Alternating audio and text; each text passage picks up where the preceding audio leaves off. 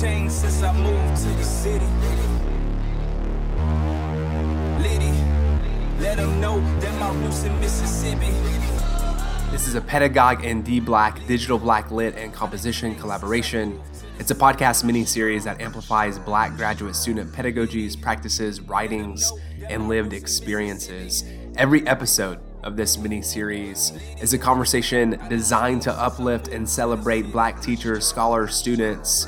Each episode features a new perspective, and each episode highlights the work of Black graduate students and their family line of scholars. You can check out DBLAC at dblac.org. You can follow DBLAC on Twitter, Instagram, and Facebook. DBLAC is an online and in person network of Black identified graduate students and advanced undergraduate students in fields related to the study of language. I'm your host, Shane Wood. Let's get started. You to love it, turn it up when you in public. I'm my worst critic, you don't feel it, you won't hear. Had you waiting for a minute just to make sure you was spinning. Last song was I, but this time coming with a vengeance. In this episode, I talk with Veronica Joyner. Veronica Joyner is lecturer at Howard University and a PhD candidate in writing and rhetoric at George Mason University with a focus on the rhetoric of health and medicine. Her research centers on the rhetoric of Black women's bodies, health, and care. Veronica studies and writes about accessibility and technical communication and the socio historical implications of racism on the rhetoric of health and medicine. Veronica, thanks so much for joining us. I want to give you some space to reflect on the realities of teaching at the intersections of grad school, being a mother, and teaching at a historically black college and university? Sure. Um, well, the reality is that these things take a lot of time and effort and attention, uh, not to mention emotional labor. So um, I have two children, they're 11 and 13. They think they don't require a lot of attention, but they still require a lot of attention um, because simply because they don't think they need it. There's that. And I have a husband, so it's not like I'm I'm doing it all on my own. It's a family, but I'm the project manager for the most part, right?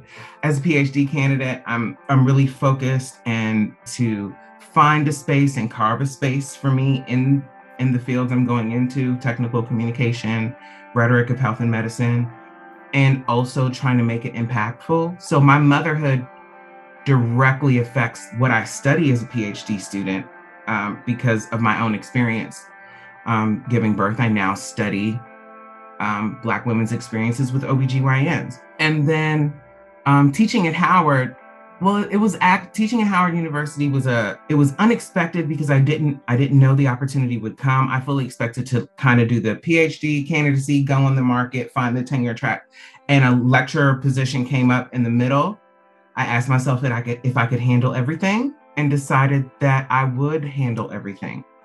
Um, and so now I'm going into my third year teaching at Howard. I have a 4-4 load.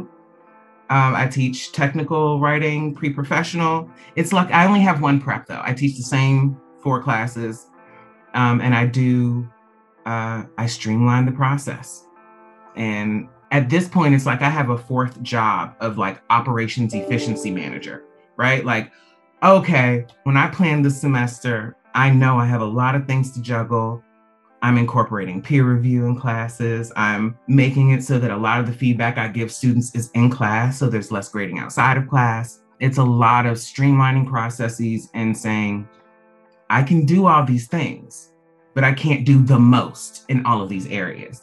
That's what it's been like for me. At first, I thought it was just me, kind of like I didn't see other Black moms in academia. I didn't see other Black moms in my program. But as I've started doing research and expanding out, I'm like, no, there are lots of Black mamas out here in academia, juggling close to the same workload that you're that you're juggling. I'm glad I'm having the opportunity to talk about it here because I think if I didn't know that I wasn't the only one, you know, with all these balls in the air I I think there are probably others that didn't know that. But yeah. Your research focuses on Black maternal health And you mentioned studying Black women's experiences at OBGYNs. Do you mind talking more about this research? To synopsize, my research is about the stories that kind of competing stories, right? Uh, there's the stories that um, the field of obstetrics tells themselves about their relationship with Black women and with women in general. And then there are the stories that Black women have about our relationship with OBGYNs and those experiences. And uh, part of the goal of my research is to really um, bring those stories out. I kind of identify the gaps and see where where you can build a bridge there because as a lot of people know now like black women are four times more likely to die in childbirth than not four i'm exaggerating at least three um, it fluctuates but they're more likely to die in childbirth and um, than basically anyone else in the united states so i think maybe other than like native indigenous women the focus of my work um, came from the understanding that I almost died in childbirth, having my first child, and reflecting on that experience, and then hearing other stories and seeing the similarities. I'm like, okay, there's similarities between my stories and two or three stories that I've just read in the news. There's more going on here.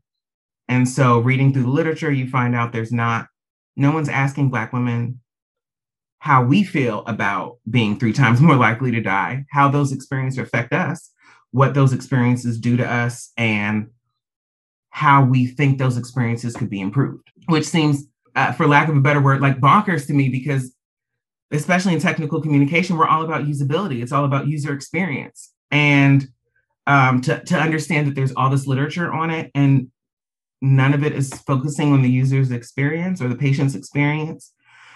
So um, that's kind of in a nutshell what I do right now. I'm interviewing women and hearing some pretty harrowing stories. Some stories are, you know, little things, but others are kind of terrifying.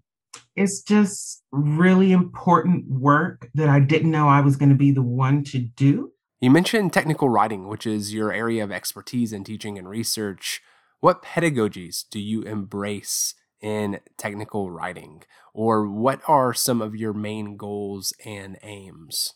I actually got into rhetoric of health and medicine through my experience, but also through switching gears from writing center studies to technical writing.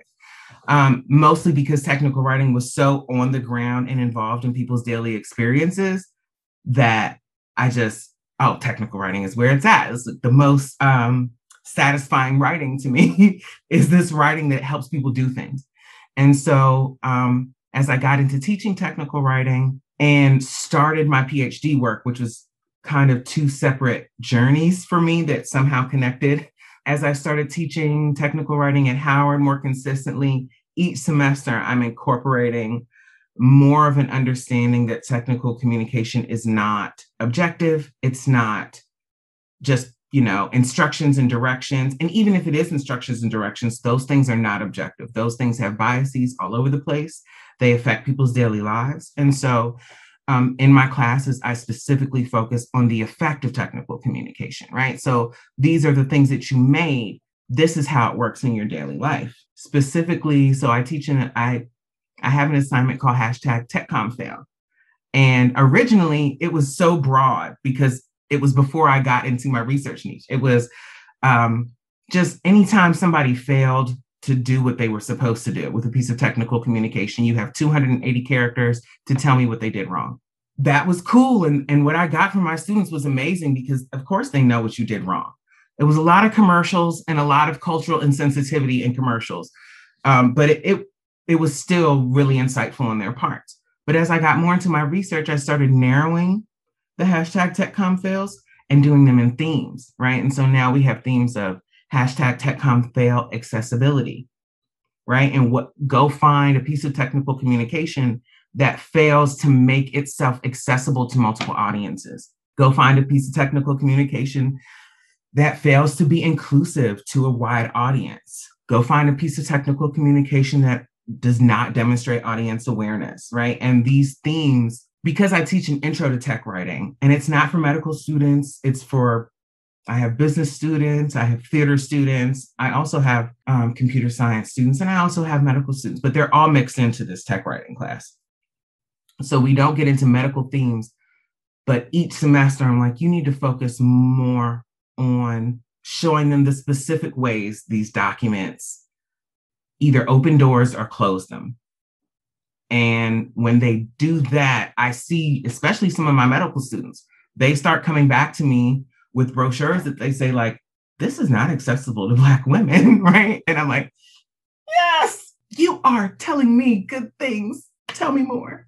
How has your research informed your approach to teaching? I'm thinking specifically about your research in Black maternal health.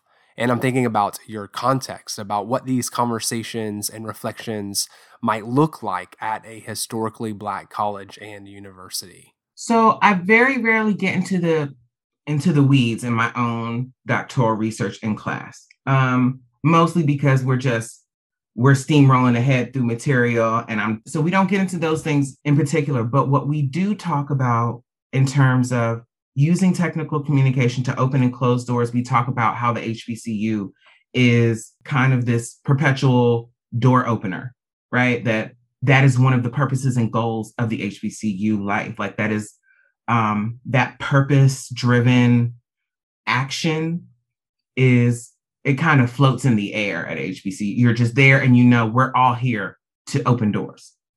Right. And so I say we, pardon my my scholar speak in regular conversations, but like what we understand in some research is that uh, black patients or tend to experience better health better health outcomes when they have doctors that look like them. And so to see Howard as a main producer of doctors that look like them is a purpose, right? They they feel that purpose like, wow, you know, black women are being in in a lot of cases they're being treated terribly, right? And um by people who don't see it that way. These are not people who are saying, mm, black women, let's treat her bad. These are people who are trusting their medical expertise and thinking of themselves as helpers doing things that are literally terrorizing Black women. So uh, when we have these conversations about uh, making technical communication accessible, especially for my students in medical fields, but also in computer science and in other areas of expertise where Black people are less represented. We could get into algorithms of oppression and things like that, but we I won't. But um, we do have tiny conversations around those. So I have a couple weeks where we talk about um, Walton, Jones, and Morris, technical communication, and social justice turn. I use uh, Natasha Jones's um, technologies of disenfranchisement as like a the first article we read to talk about the way. Um, and if you're not familiar, that article is about voting uh, voting tests in Jim Crow South, right? Tests that you had to take to be allowed to register to vote. Her and Miriam Williams, it's not just her. And so um, we talk about those articles and we discuss the way social justice and TechCom move in those ways and how the HBCU plays that pivotal role in opening doors and saying, hey, no, you can't do this this way. Even now in the vaccine um, and the push to get everyone vaccinated, right? There's a role for doctors and experts at these HBCUs to act as caregivers with a personal stake in the game to say no this is this is what the vaccine is about.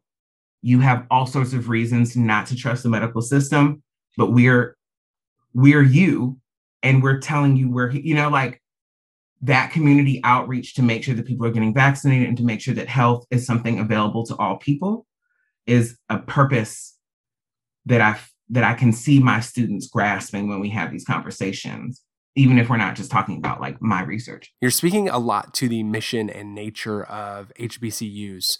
And there's a lot to be said about the importance of HBCUs for Black communities and composition studies at large.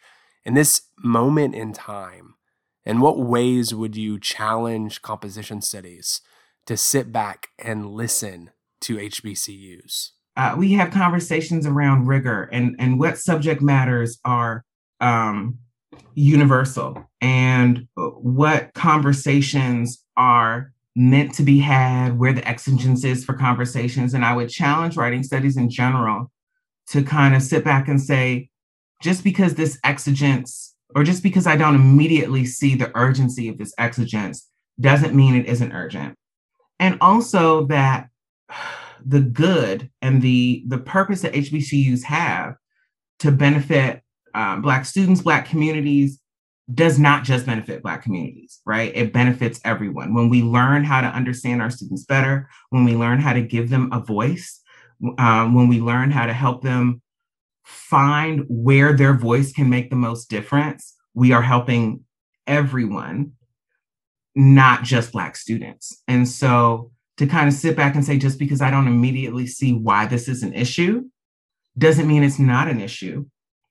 And if we're telling you, hey, Black students are experiencing these things, um, not just Black students, Black professionals, Black scholars, we're experiencing these things in the field. It is important. We would know. and, and that's kind of a weird way to say it, but we would. How can the Academy support Black teachers, scholars, and students? Hire us.